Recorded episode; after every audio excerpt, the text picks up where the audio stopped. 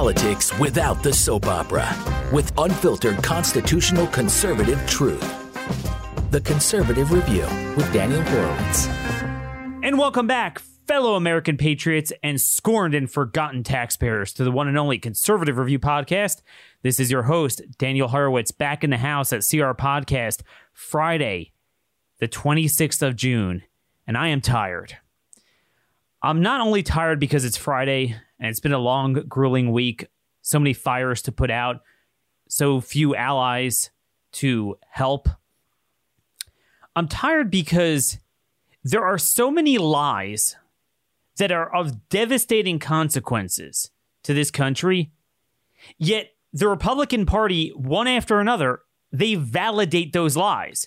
Imagine if you have an army where you're going to war and the army that's supposed to be fighting for you turns their guns on you and starts accentuating the battlefield advantage of the other side. I mean, that, that's pretty hard to fight. The left has a massive glass jaw on almost anything they do with the virus. Think about what's going on with the virus now. You had these states opened for six to eight weeks, and the cases went down. Nothing happened. They went up much later, right around the timing of what? The protests. Right around the timing, particularly at the border, of the border surge when Mexico experienced their epidemiological peak Late late May into June. Those they those are not the culprit in their mind. They won't hit the left on that. They'll say, yes, it must be lockdown. And again, it's stupid because included in the surge is California, which did a lockdown, okay, the most severe and longest one. First of all, all these red states had a better result to begin with, even though some never did a lockdown, some did it, most did it later, and then came out of it earlier. So the fact that they never had this surge from the to begin with, even though they didn't do a lockdown, never gets talked about. So therefore, when you see it now, who says it's the lockdown? Never gets talked about. And again, look, I'm a big believer. I'm consistent. In my mind, I don't think the protests are responsible for too much. I'm consistent in my view that there is no outdoor transmission. But I will note that, I mean, to have all that organization and rioting and protesting um, so ubiquitously, you have to have a lot of transportation, some indoor meeting and uh, get-togethers and who knows what else they're doing.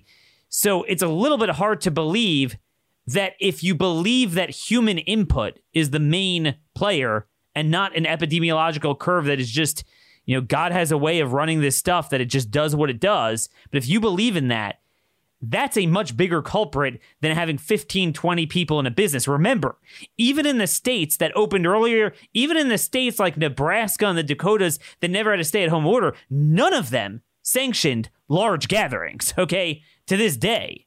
Um, yet these these places had five, ten thousand people packed. I mean, God knows what, sixty thousand people at Floyd's funeral in Houston.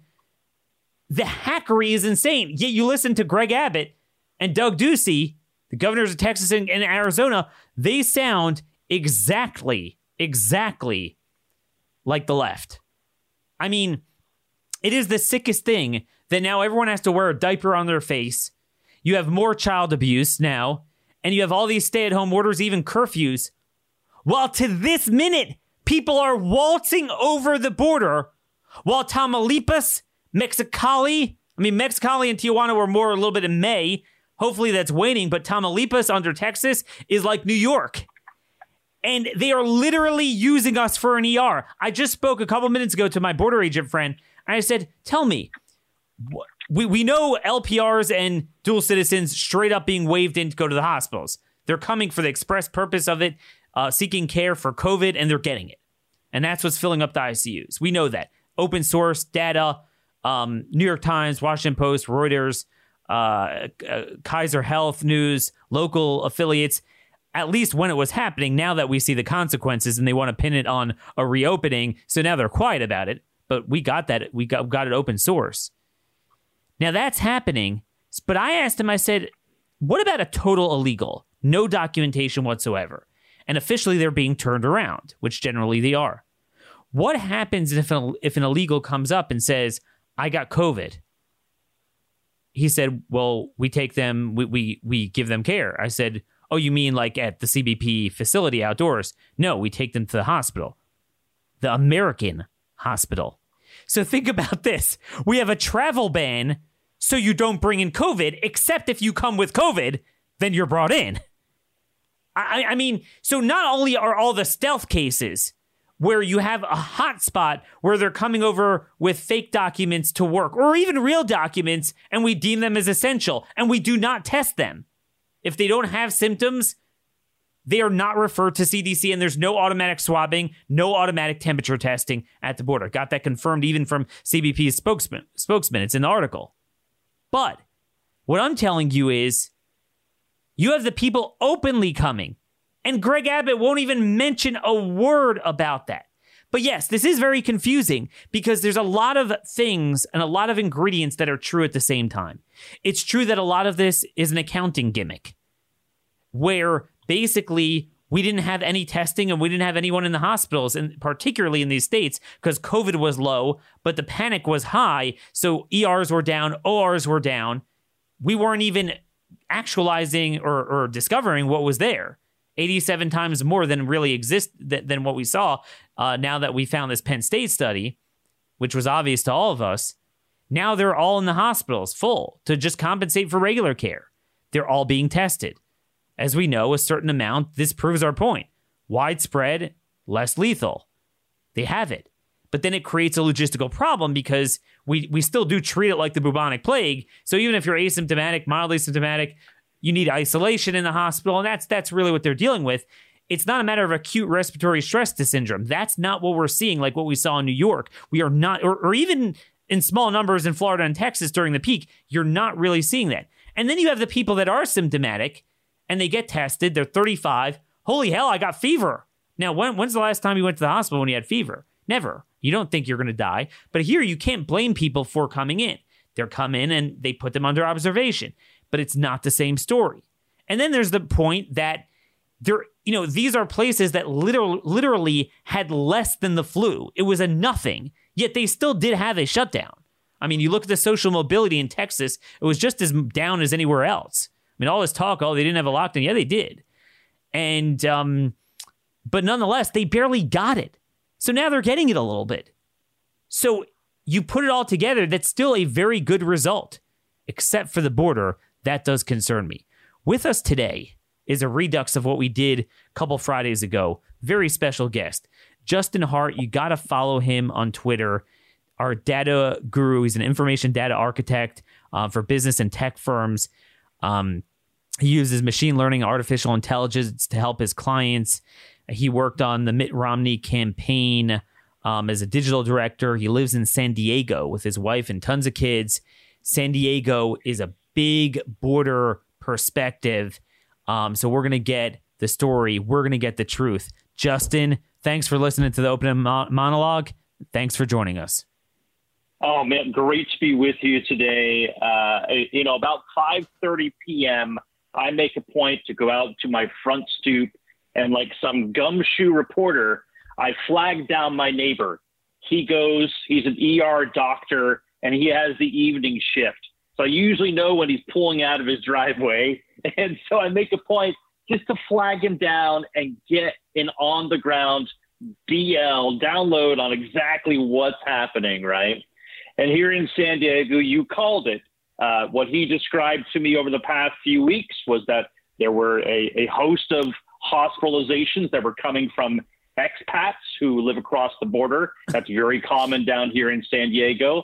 And also from other cases that we kindly, as neighbors, take in uh, that they couldn't handle. And just to give you like that comparison, here in San Diego County, we have a population of three point three million people. We've had about, I think, ten thousand cases and about three hundred twenty deaths or so. And so it's been a mild impact for the pandemic down this way. South of us in Baja California, I think it's officially called Baja, Mexico. I have to be politically correct, I think. But they have a population that is equal to ours, three point three million people on that small little peninsula off there. And what they have is fifteen hundred deaths. Wow. And so I think what that goes to show you is that a lot of this has to go with the health care that you're given. And remember, that's how this all started, right? A yep. global pandemic that was going to turn every hospital into a mass unit. And so yep. we all had to stay home to ward against the excess deaths. That's where, you know, if you're just joining sort of the team reality, as I call it, right, as someone puts it there, versus team apocalypse, that's where it all started. Global pandemic, every hospital, a mass unit, stay home or we're all going to die. And uh, that turned out to be a very, very false proposition. And the sick irony is we're told to lock down in our own house, in our own state, in our own country, so as not to overwhelm the hospitals, yet they openly didn't lock down the border and fl- directly brought them to the hospitals from another country that flooded the hospitals. So you talk about San Diego County. What I find is fascinating is to the east of you is Imperial County. San Diego, big county, urban area, okay. And, and even there was mild, but Imperial, I mean, if you look epidemiologically everywhere in the country, rural, desert, open space, you're, you're not going to have too many problems there. And indeed, at the beginning, we didn't. But then there was a massive surge. And, and here's the thing. There was one hospital in Imperial County that sixty percent of all beds were from recent, quote, recent arrivals um, from Mexico. That's uh, as of June second. That was uh, from Kaiser Health News. And if you look at the Imperial County dashboard, there's a lot of cases where they don't know the ethnicity, but among those where the ethnicity is known, just one point five percent are non-Hispanic. And that's a dead giveaway. I mean, it's coming from the border. It, it it's totally, and, and, and here's the thing. I want to make it clear. We're not saying, oh, Mexico is diseased and they're bringing it over more than us. It's that they were later in the epidemiological curve. So in March and April, Border Patrol tells me they had no problems with personnel too. With them catching it, they had no problems because, you know, it was an American problem. Mexico didn't really get it that much yet. And the American Southwest didn't have it so bad from the American curve. So it was fine. It was in May when it started getting bad in Mexico, and it looks like it started more in Baja California in the west, and then more recently in Tamaulipas to the east, which is why we're seeing it in Texas a little bit later than California had the flooding cross-border. They're telling me they, they got it. They got it from the ports of entry. They're seeing it from the illegals. And, I mean, it's a dead giveaway, but why aren't none of the politicians are talking about this? Well, you look at I, I look at uh, the Los Angeles Times made itself useful, finally, and put together a compilation of data sets that they've been keeping track of since I think the beginning of May or the end of April. It's been really valuable. One of those sets of data that they have is the ethnicity here in California of confirmed cases. And I'm looking at the chart right now. We had in May, on the week of May twenty-seventh, about four thousand one hundred Latinos were admitted or uh, confirmed cases. And then all of a sudden, I can't even tell you this this chart. It's like a massive jump. On June tenth, ten thousand Latinos were indicated as confirmed cases. Now, that was probably a dump of data. And, and again, things happen so quickly here that I can tell you my latest report from my neighbor is that the traffic across the border has abated. They have um, dealt with that in a, a, a ready way. They've shipped some people up, for example, up to Orange County. And that crisis seems to be averted. And now we have this younger cohort of cases that is coming in. He uh, conceded to me he felt it was from these protests. We had some good protests down here in San Diego.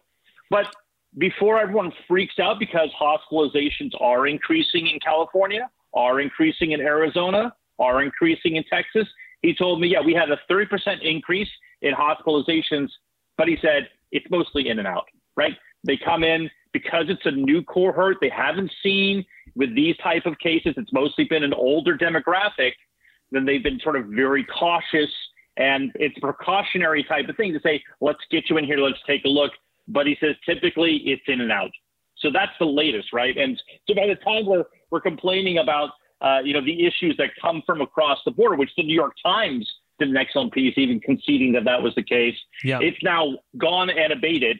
things move so quickly. And now I think the, the biggest story is the huge flux of cases that we're seeing in the younger age demographics. And in my book, that's a very, very good thing. And also, aren't we seeing that qualitatively the viral loads are lower? So doctors are reporting, even among older patients, it's just, you know, have you seen much evidence of this? But what I would love to know is how many of these people are coming in that they damn can't breathe, acute respiratory distress syndrome.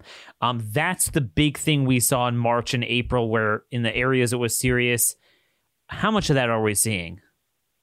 Well, you have to take sort of sample data, um, and some states are better at, uh, at data and others aren't. Um, California, for example, gives me the uh, age and gives me the racial background, but not by county, right? And not by, by time frame. Whereas Florida gives me a lot of data. So I'll give you an example. I'm looking at the data right now. And if uh, in May, uh, for the cohort or the age group of thirty-five to forty-four, there were about thirty-seven hundred logged cases that they were able to attribute to that age group. Okay. This month, eight thousand from the fifteen to twenty-four year group. Last month, it was twenty-five hundred. This month, ten thousand confirmed cases. But here's the really interesting thing. Hospitalization rates for those groups are down. The death counts and C F Rs are down.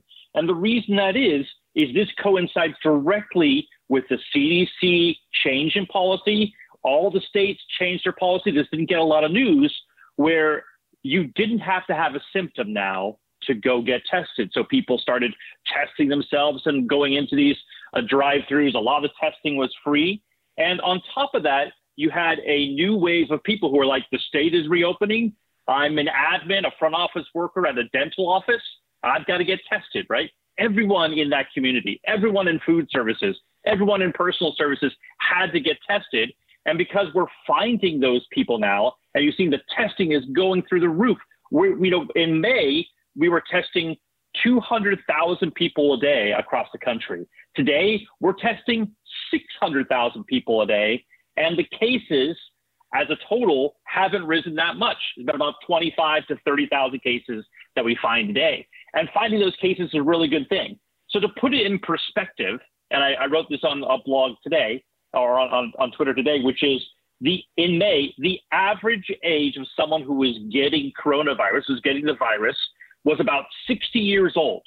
And at that age bracket, a sixty-year-old has, at that point, a three point four percent chance of dying. Or, or so that's the fatality rate, actually. So it was, it was pretty high back in March and April for that age group, right? They're one of the higher risk ones, right? But that age, that average age of confirmed case has dropped twenty years. And the case fatality, the crude fatality rate for those folks is a zero point seven. So that means it, in terms of the virus wanting to, let's say, kill as many people as it, as it, as it can, let's, let's, let's give it an evil persona, it has to work five times as hard to keep the death rate up to where it's going. And that's why it's the most amazing thing to see. As cases go skyrocketing up, death counts start coming down, and so do hospitalization rates in most of the country. In most of the country. And again, the, the, the key here is the hospitalizations in Texas. We're trying to get a handle on it. And I think the some of the hospital officials actually put out stuff contradicting the media and the, and the governor there, that they're not having problems. And I think the idea that they're not having problems is just that it's not a matter of like, you know, what they what, what we saw in New York City. Like, oh my gosh, this triage. It's just like, it's very controlled. It's like, hey, I came in with a broken uh, ankle. Oh, hey, look, you just tested positive. It's not that, you know, it's a problem for you, but once you do test positive, so then they have isolation issues and they do have to isolate you. So that's where it just creates a little bit of a logistic thing. We're just discovering, discovering what was there. I mean, I was in Maryland, which, you know, it's not like New York, but it was, was, somewhere in the middle. It wasn't like the southern states. And even there, um, we had our our kid born on April eleventh. And not only was I not tested, my wife wasn't tested. April eleventh in Maryland. I mean, as late as that, they still were not doing it. Um, they they weren't testing. It's just unless you had trouble breathing and whatever, uh, you had a severe case. That's that's what we tested. So my question to you is, is there any data in any state to parse out, just like we had with the fatalities, how many are hospitalized with COVID and how many are hospitalized because of COVID?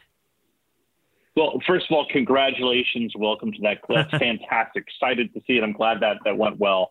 Um, look, uh, uh, there, there, there are some data points out there, and we're going to get more of them going along the way. But it, it's going to be a timely issue. We're going to have to just be patient on that particular issue because it's going to be some some painstaking work to go through all these factors here. I, I don't know of any data that can really help us parse it out. We ser- we first saw this issue on April second.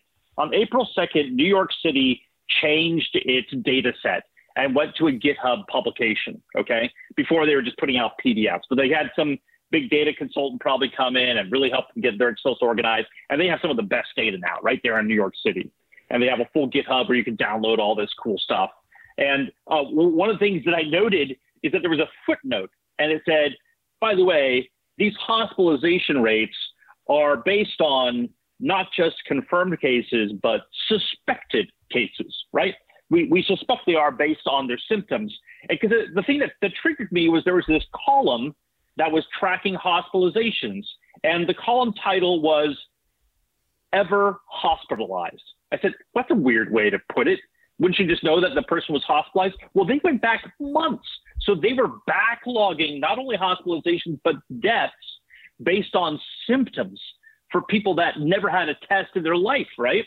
And, you know, we could probably attribute some nefarious or or some uh, less than altruistic means because of the, the CARES money that might come in. But I think in general, I understand that's a pretty good policy, especially when you're in the middle of a pandemic.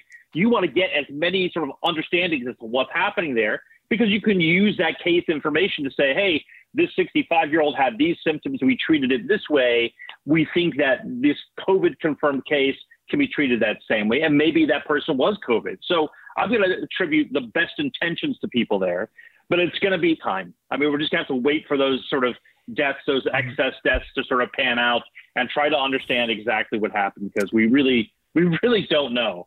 All we do know is the pandemic they sold us to basically move from wash our hands to weld them inside their houses was completely wrong. All those numbers were wrong. It was completely and really, wrong, and really it looks sad. Like it's gotten even milder qualitatively. Like, like this is the thing. They're freaking out as we're recording here, midday um, Eastern time on Friday. The, the media is going nuts about Florida announced a nine, almost nine thousand new coronavirus cases on Friday, the most ever, and they're going crazy over it.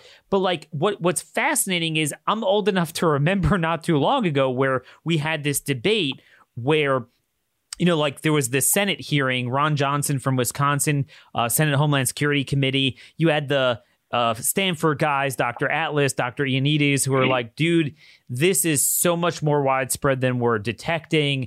It's it's exponentially more. And therefore, all you're just seeing is this part above the water is the deadly part. Every other part is not. So the I F R in totality is really much lower. It really does spread a lot like an upper respiratory inf- or, or a respiratory infra- infection.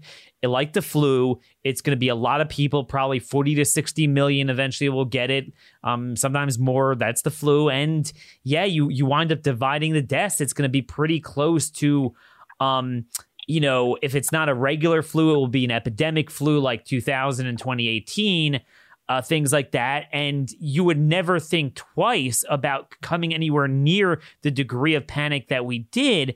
So now they're finding what we said to be true. Oh my God, everyone's got it. And we're like, yeah, but they're they're they're cutting and pasting the panic of the I F R that they lied about from day one into the dynamic and the paradigm that we now know. And it's like everyone's going to die and they're not dying. Um, so do, is that what you're seeing in Florida? Do you have any concern that you are going to start seeing deaths in Florida? Well, the, the volume will get to a point where even that zero point seven percent fatality rate for forty-year-olds, if that volume keeps increasing, then you will see a slight uptick in deaths.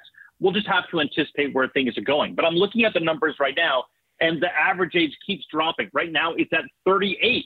I just pulled up the last numbers while we were talking in Florida. And so those cases dropping, the younger those cases get, the the, the fewer risk there is for hospitalization. And like, and here's the trade-off, right? I made an assertion and it blew people's minds. And I had to go back and just make sure that my gut check was right. And it was, which is to say that COVID will probably, the, the, the shutdown that we had from the pandemic will kill by suicide more high schoolers than it will ever kill this year from COVID, right? Mm. That, that's because the, we, we know that the chances of dying from COVID if you're under the age of twenty are basically the same chances of being hit by lightning. That's exactly, I mean, there, there are so few deaths under twenty. It's amazing, right? And and now that we know that, we have to open up schools, everything else. Think about it. There are about three thousand to five thousand suicides of high schoolers every year.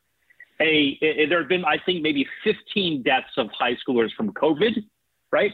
So a, a simple half percent increase in the number of suicides would completely eclipse the number of deaths of high schoolers from COVID.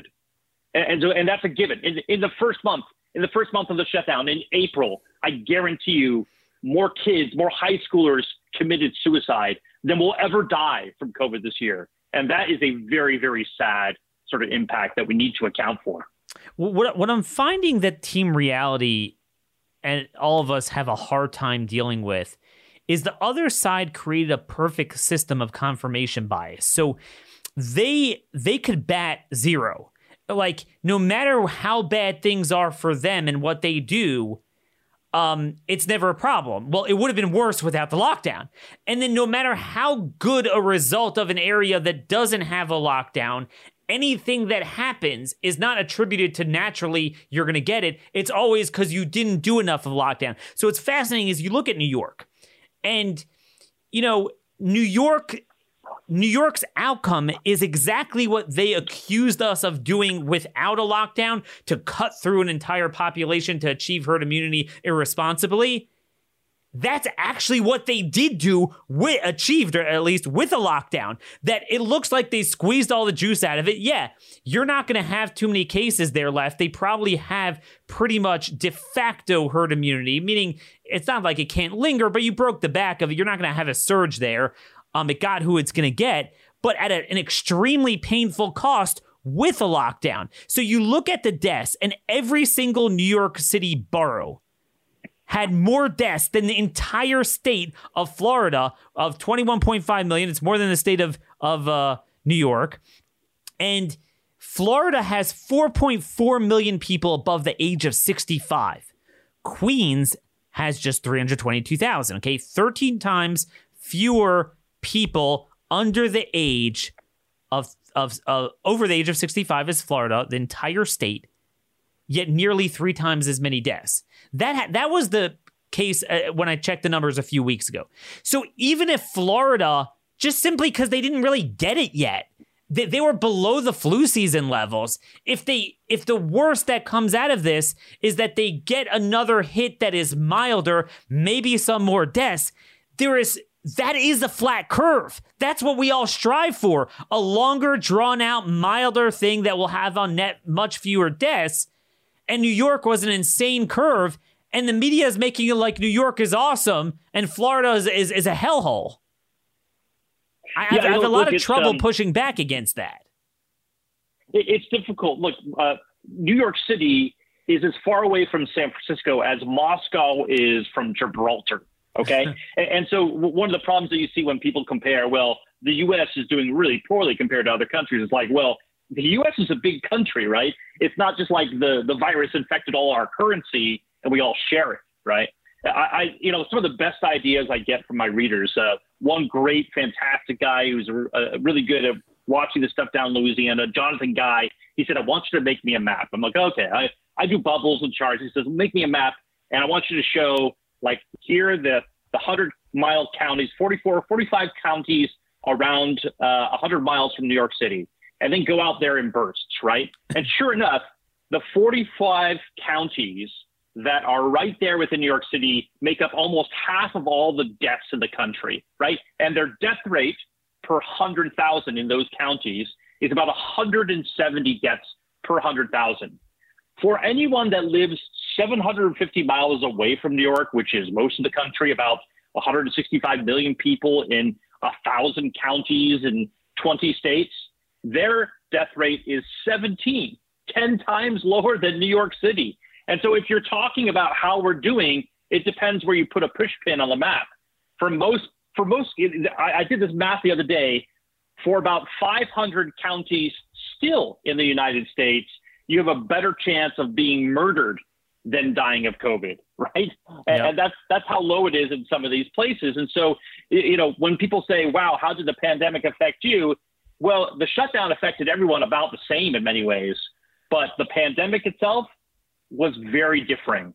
Now, it may be, and you've alluded to it here, and we have to kind of prepare ourselves on, on all teams here, that the cases are just going to be what they are, and everyone is going to get to about what they say, maybe a thousand cases per hundred thousand, or I think it's a thousand per yeah. million. I can't remember, yeah. but that's, that's basically where I think things are headed. But the, the yep. what it looks appears to have happened is that the viral load, as you said, is going down. Is going and down. More importantly, I talked to my doctor friend, the treatments are better, right? Where we're able to, yeah. to, to deal with this a lot more effectively. So this is not New York City everywhere. See, this is the thing, the Penn, what was very fascinating about the Penn State study is, you know, they showed that already eight point seven million people likely had it in March, you know, eighty-seven times more than what we detected. But in the supplemental data, they broke down all fifty states, and it was fascinating. You look at New York was the top. It already had a nine percent prevalence, and that's the state. The city was probably, you know, double that at that point. Um, whereas you look at like Florida, Arizona, and Arkansas, it was like nowhere. It was less than one. It was like a half a percent prevalence. So, I mean, it makes sense. Like you said, it's a big country. It's going to, it's not going to be the same epidemiological curve as, as like Denmark is one thing, Israel is one thing, you know, um, like one state. And it could be that there's just more juice to squeeze out. They're a victim of their own success, but they panicked as if they had it bad. I mean, again, the governor of Florida did a good job, didn't do so draconian, but the mobility was way down. The economy was wrecked. I mean, not as bad as New York, but not as good as, as like Nebraska and the Dakotas. They they did kind of shut down for a period of time, and it was over nothing. They didn't get anything, but the panic was as if they did. So it's now like, oh, we got a double hit. But it's like, no, re- you never even really got much of a first hit. And the second hit is not New York. It's, it's, um, it's not even your first hit. It's a milder version. And that's the thing. But there's one thing that is disturbing me, and getting back to the border. I'm hoping what you're seeing from California will pr- prove true in Texas, that it was a delayed reaction in, in the media, even from people like me focusing on the border. It really happened a few weeks earlier um, throughout May with the hospital thing. Hopefully that's dying down. Hopefully it wasn't nosocomial spread or community spread. And it's just those people who died that were actualized in the numbers in Yuma and Imperial and San Diego and, and, and then now in the R G V. But my, I, I am concerned with the amount of people we're waving over the border during Mexico's peak, that we're going to see this everywhere. So here's, let me let me just share you some data, and I want to get your comment on what data you're seeing. So you look, I don't have archived data, but I do know in my brain, everywhere I looked throughout the earlier peak, it was a clear racial breakdown that had the same story. Asians were way down, probably because of this partial cross immunity, that they're more prone to coronaviruses. Whites on top of that, then Hispanic, and then blacks clearly took the top slot in terms of being the most vulnerable. Hispanics were more than whites, but not as much as blacks. Now, almost everywhere, you are seeing like a blowout where Hispanics are overtaking blacks. In Florida, they're now um, responsible for forty-six percent of all cases statewide. But you look in the Carolinas also, way beyond their share of the population. And I know May and June is where the picking season really starts. A lot of them come over the border to join that. Um, I'm wondering what you're seeing in the racial demographic breakdown, because correct me if I'm wrong, racial genetics should be pretty static. In other words, if you have a certain risk assessment, that should stay true during the entire epidemic. The fact that it's changing, I really wonder if that's a geographic thing and that we imported Mexico's later hit. Yeah, I, you know, there have been some comments uh, by some virologists that I trust that uh, there are some differences, for example, in skin pigmentation that can lead to differences in the virus reaction towards races, um, whether it's, you know, uh, vitamin D accrual and everything else there. Uh, that's beyond my pay grade. I don't know what to say about that. But the numbers tell me this. If I look at California, which is actually really good at keeping at least a, a total number of uh, the, the racial and age breakdowns, right? At the top, most riskiest part of the spectrum there, you have eighty plus uh, year olds there. And that's still majority white as far as deaths go, forty-two percent. But that may just be a demographic shift. Uh, California twenty years ago was mostly white, and now it's yep. mostly not white. And the but but if you also go into the lower have cohort, a lower there, life expectancy, right? I mean, in general. Correct, correct. And then Latinos there make up a big portion of the next two brackets um, by a, a large measure there. Uh, I think they account for about thirty-four percent or plus. Uh, maybe it's higher. Maybe it's forty-three of the U S po- of the California population, and they're making up. I see in the fifty uh, age bracket, sixty-one percent of all the deaths there. Now that may be because of uh, higher load factors that we get in uh, in indoor arenas, for example. Uh, we know that there probably is some type of correlation. Uh, we saw this in New York, where you have a, a lot of um, cohabitation in smaller locations, which means that there's uh, more room for transmission over longer periods of time and perhaps larger viral loads. I don't know.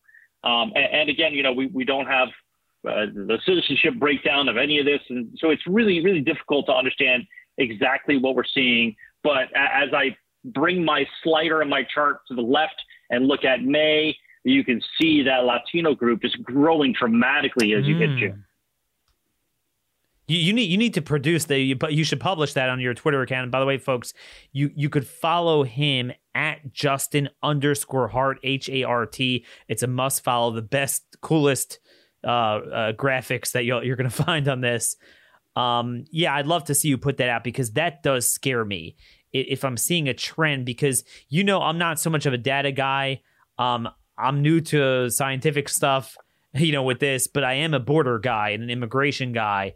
And I'm very familiar with the amalgamation of factors of what happens. And that's really when I start seeing that, that really, wow, that, that does um, scare me, because I know, mm. I know the, you know, the Florida governor does believe that the migrant workers are responsible for transferring across Florida and Alabama. A lot of them go from one to another, different fields, different companies, sure. agri-processors. And it's just terrible conditions. I mean, look, this gets back to the whole slave labor. You know, a lot of the people that want illegal immigration and they're like, right. oh, I'm such a good person. They actually treat them horribly.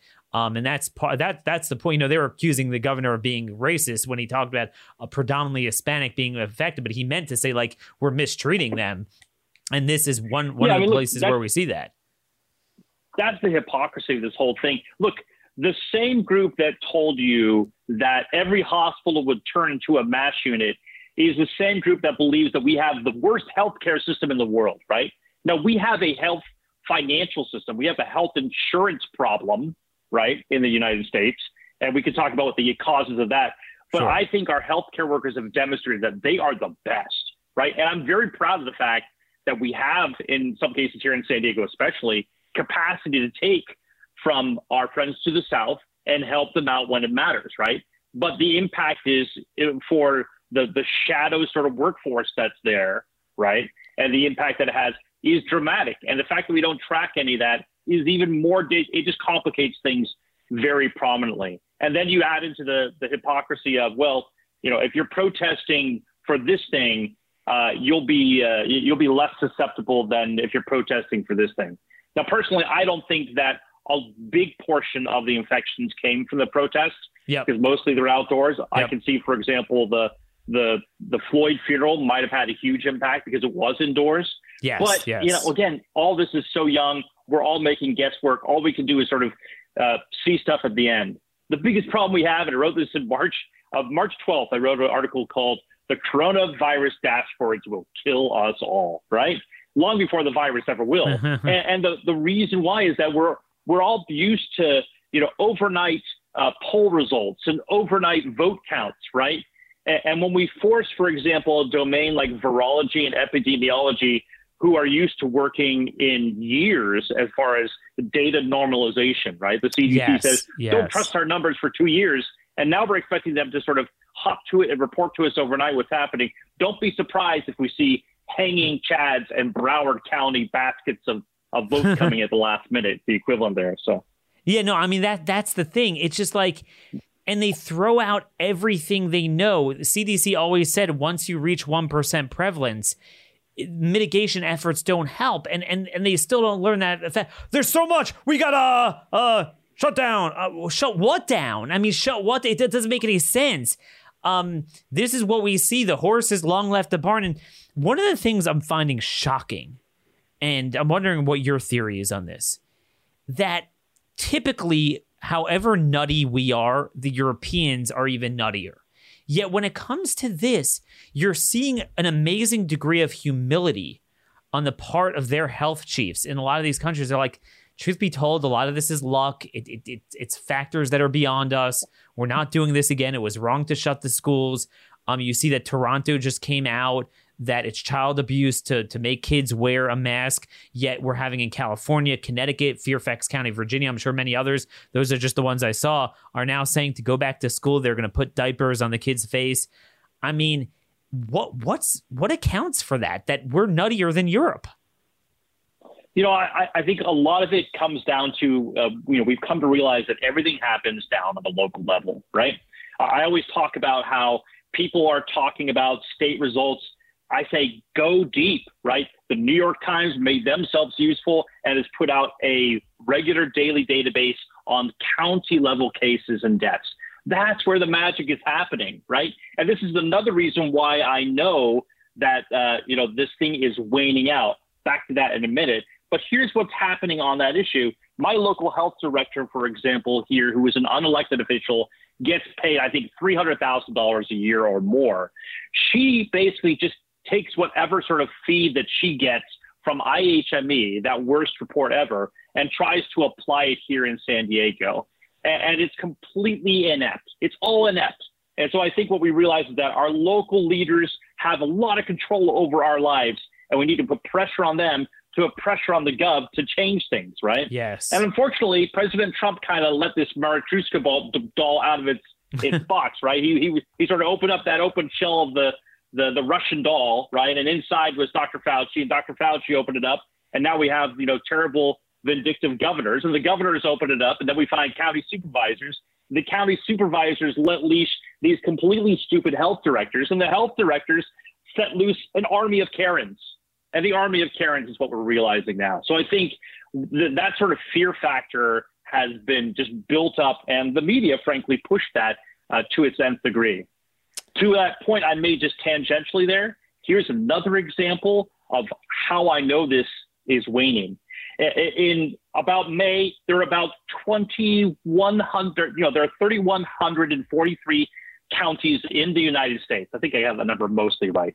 And of that, about twenty-one hundred counties were reporting deaths almost every other day or so, uh, come uh, maybe every three days, one or two deaths. Uh, over the course of a few weeks there, right? Now the number of counties that are uh, presenting zero deaths is up to about twenty-nine hundred or so, right? And, and so we know that uh, just like, for example, you might gauge a tsunami by having these sort of warning buoys out in the water. We have three thousand one hundred warning buoys, and about two thousand plus of them are silent now. And that's how I know that the virus is waning down. And and again, extremely disproportionate at the border. But uh, just I, I want to come back to the beginning of the show. Are you telling our audience, and, and you live in, in, in that area in San Diego, are you telling our audience that the surge from the border that caused the spike in some serious cases in hospitals is more actually on the down, at least on the California side, even though a lot of us are only discovering it recently. Yeah, I, I don't know. I mean, I, I think what I would say is new admissions are down, right? You have to remember that okay. a lot of these folks uh, that came in June are probably still in the hospital, right? And, yeah. and so the, the, the idea of the influx is probably down is what I'm hearing. But, you know, well, again, we're going to see hospitalizations rise and people might stay longer. Uh, but I think in general, what we're going to see is a, a big influx of changes in hospitalizations as the uh, as the, the weeks wane on. And we have, for example, a large cohort of younger people who are just popping into the E R. And they say, let's keep you overnight for observation. And then they're let loose the next day. Now, I, I want to warn, I could be wrong on all this. We could see another wave. We could see things here. I think what I've determined is this virus is going to do what it's going to do. And there's no way you can stop it. Staying home isn't going to stop it necessarily. Uh, even the, you know, the, the flatten the curve admitted the deaths are going to be what the deaths are going to be. You can only slow it down or do something. And, and but the question is, did we shoot our silver bullet? Bullet? Did we blow our wad? Did we break that glass and pull that final sort of emergency axe out for a pandemic that essentially is slightly worse than the you know the worst influenza season that we've seen? If that's yes. the case, that's a really sad artifact, because when a true virus comes, there's kind of a cry wolf factor, at yep. least with me. I know for sure I'm not going to allow someone to shut me down anymore. That is that is insane. Well, I don't know. I think our people will allow us um to. Uh... to to do anything. I mean, I don't, I don't know. People are just so submissive to this. Um, what are you seeing in terms of the census of the hospital? You mentioned a minute ago, duration. Do you have a good data on showing short durations, which would really um, lend credence to what we're saying, that it's not the people coming in like, oh my gosh, I can't breathe, like we saw before.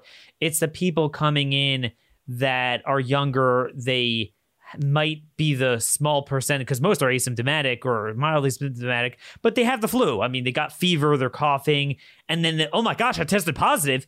You would never think of going to the hospital for fever if you're healthy, but, you know, I can't blame people. They're they're scared. You test positive and, and, and you do have some symptoms, but it's not that they're having trouble breathing. Are we seeing that in the data? Are we seeing that duration? You know, they're just uh, maybe hold them for observation. That's it.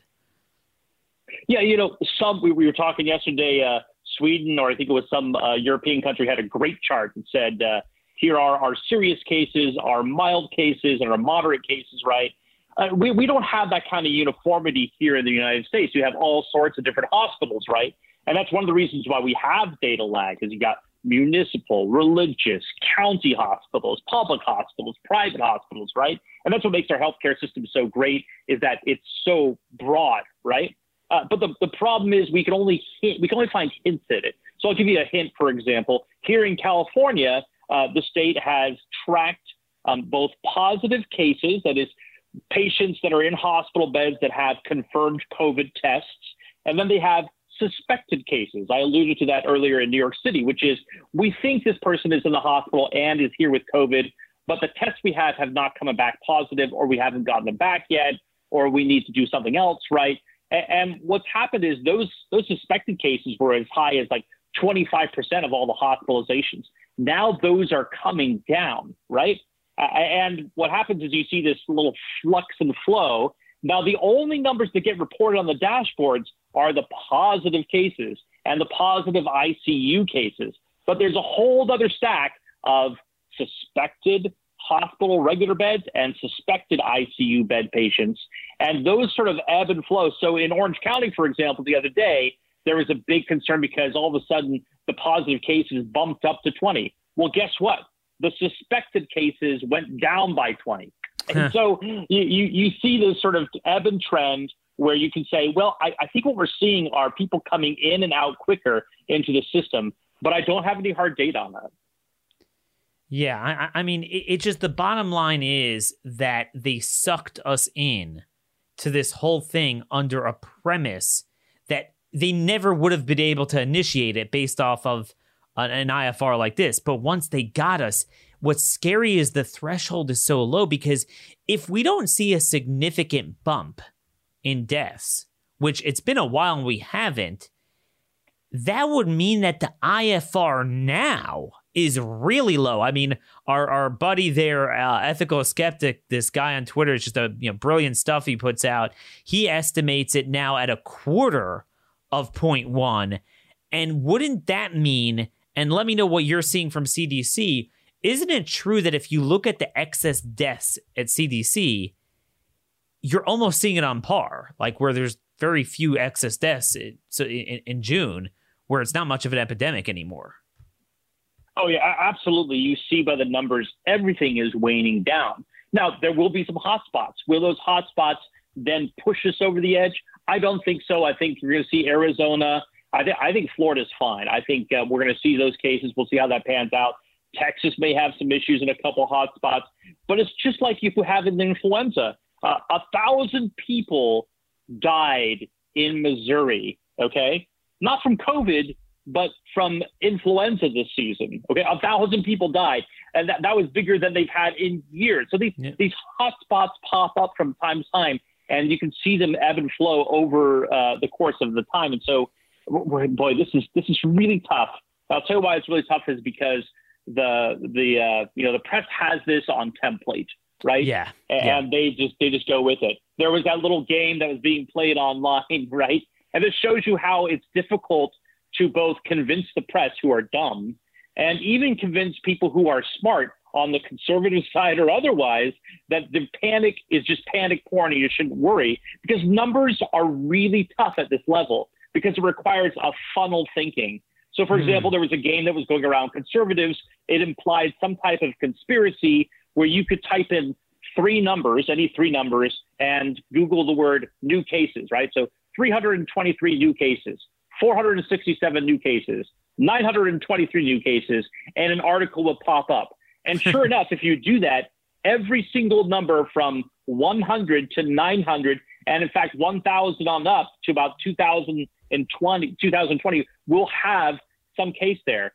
But when I explain to them how that works, for example, there are three thousand counties. All the reporting happens at the county level. There have been one hundred twenty days plus of COVID. There's three or four different news outlets for every town, three or different dashboards. We're already up to a million possibilities of hitting just one of the nine hundred numbers between one hundred and nine hundred ninety-nine. And, right? that, and that's the thing. Had they shown us this vision three months ago, no one would think anything of it. But once they got us into this, part of the problem is the biggest confirmation that this is, uh, uh, you know, just insane and, and, and really dangerous is that we shut down the world for it.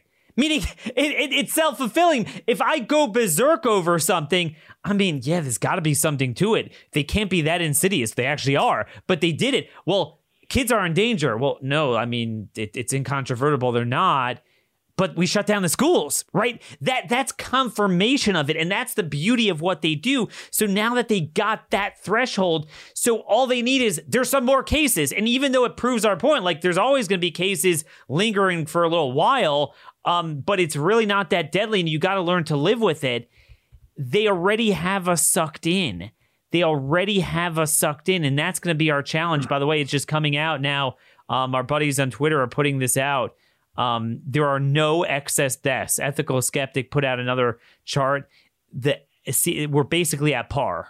We're basically at yeah. par with where we should be now. Um, again, it might go up, but as of now, um, that is it's literally nothing because a lot of it is backlogged. A lot of it is B S. Um, you know, died with like you know George Floyd died of COVID. I mean that type of thing. Um, And, you know, it's data gimmicks, it's data dumps. Um, it's just straight yeah, look, up this lies. Is, this is difficult stuff. Yeah, I, I look, I, I'm not a virologist. I'm not an epidemiologist, but I'm a very good what I call funnel surgeon. And and, and I, I look at data in very specific ways. And I knew something was hinky from the start. Now, I wouldn't necessarily play Monday morning cardiobacking and try to insert myself into this domain. But frankly, the virology and epidemiology seems to insert itself into my life a lot these days. So I'm going to push back and say, this has an effect on me. So I want to know the numbers. And look, your numbers are wrong. And, and yeah. I think what we're going to find is more and more, we have to just simplify this. Uh, and, and it's funny how people get involved. I'm, I'm of all ages, of all types, because it impacts their life.